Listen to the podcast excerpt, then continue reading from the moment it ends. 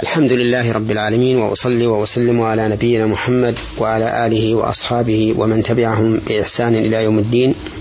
أما بعد، أيها المستمعون الكرام، فهذه هي الحلقة 21 من برنامج أحكام من القرآن الكريم.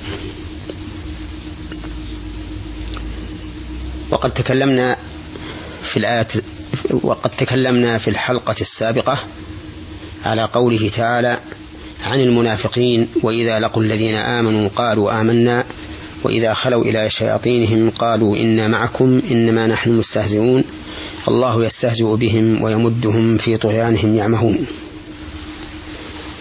وبينا أن الاستهزاء الذي وصف الله به نفسه استهزاء حقيقي يليق بجلاله، لأن هذه هي قاعدة السلف، قاعدة أهل السنة والجماعة، لأن الله سبحانه وتعالى أعلم بنفسه وبغيره، وأصدق قيلا وأحسن حديثا من غيره.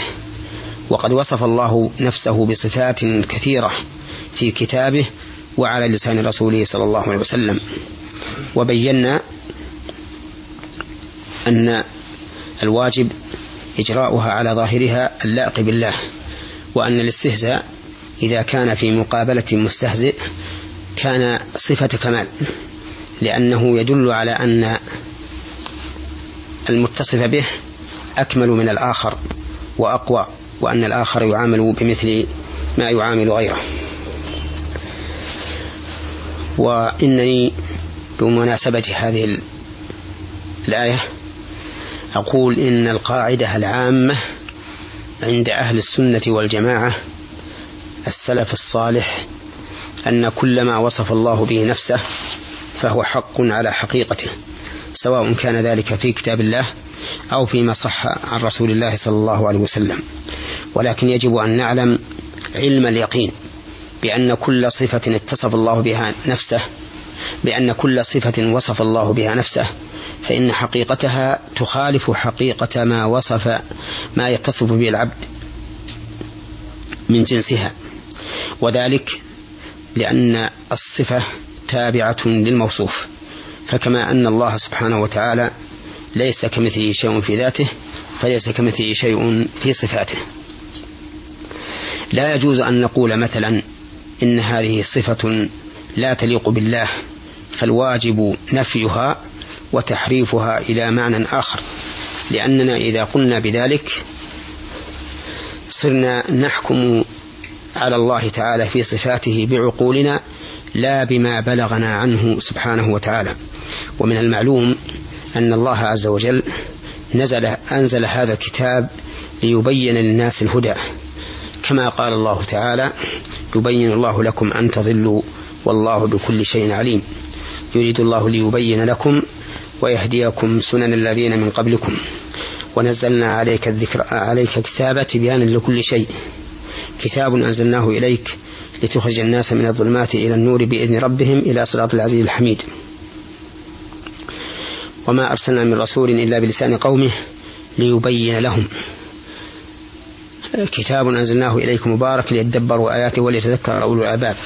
والآيات في هذا المعنى كثيرة، وليس من حقنا ولا يسوغ لنا أن نحكم على الله تعالى بعقولنا، بل نقول سمعنا وأطعنا وآمنا وصدقنا. فوظيفتنا نحو ما أخبر الله به عن نفسه أن نقول سمعنا وأطعنا وآمنا وصدقنا، وألا نحرف ظواهر النصوص إلى معان نعينها بعقولنا ونحكم بها على ربنا. كما أنه يجب علينا نحو هذه النصوص ألا نعتقد فيها تمثيلا، أي أن الله تعالى مماثل لخلقه فيها، فإن الله تعالى يقول ليس كمثله شيء وهو السميع البصير.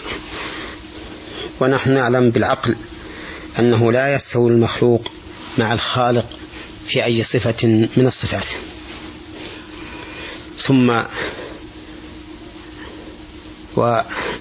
قال الله عز وجل: أولئك الذين اشتروا الضلالة بالهدى فما ربحت تجارتهم وما كانوا مهتدين. الإشارة في قوله أولئك إلى المنافقين وأشار إليهم باسم الإشارة الدال على البعيد، وإن كان الكلام فيهم قريبا للتبرؤ منهم والبعد عنهم، فإن الإشارة بالبعيد تارة تكون لعلو منزلة المشار إليه، وتارة تكون لدنو منزلته، وهذا هو المقصود في هذه الآية. وقولها الذين اشتروا الضلالة بالهدى أي أخذوا الضلالة وتركوا الهدى، فسلكوا طريق الضلال وتركوا طريق الهدى، ولكنه عبر بالاشتراء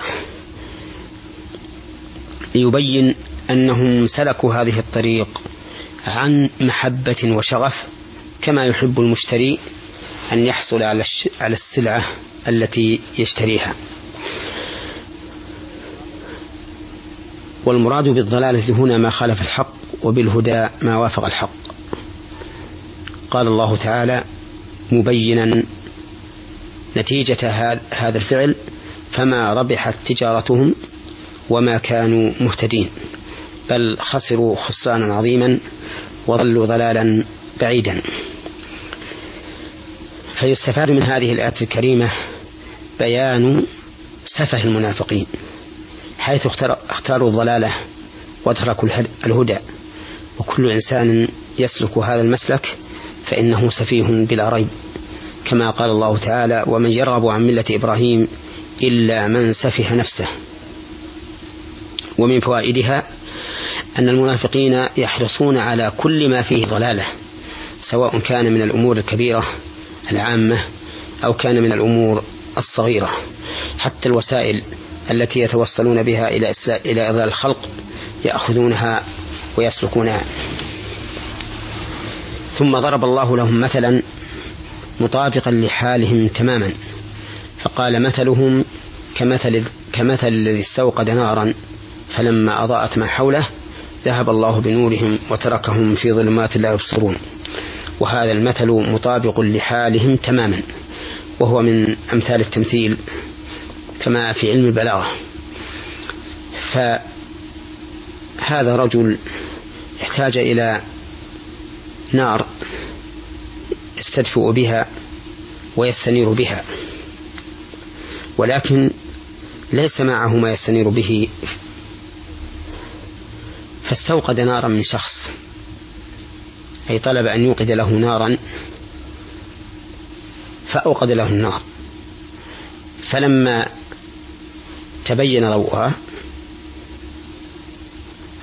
تبين ضوءها من الشعلة طفئت الشعلة، فبقي في ظلمه بعد أن كان في نور، وبقيت حرارة النار التي قد يكون فيها ضرر. ولهذا قال: ذهب الله بنورهم، ولم يقل بنارهم، فبقيت النار بحرارتها وذهب الضوء وذهب النور المستفاد من الشعلة التي انطفأت، وبقوا في ظلمات لا يبصرون.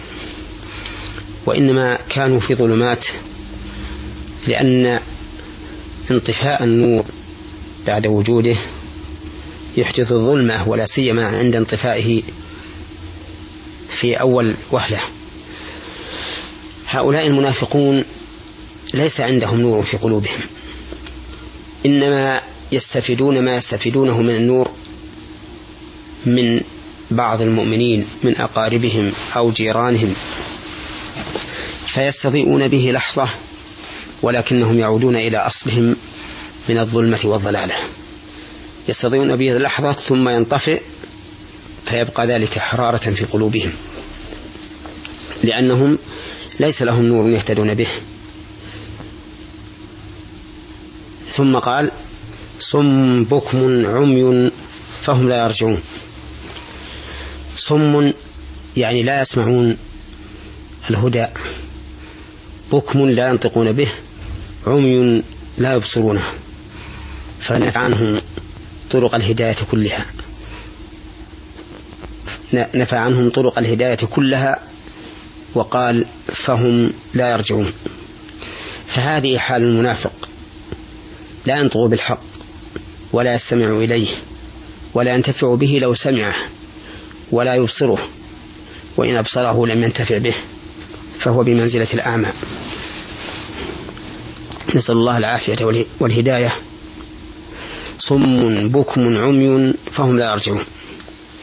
ثم ضرب الله المثل الثاني الذي نتكلم عنه إن شاء الله في حلقة قادمة.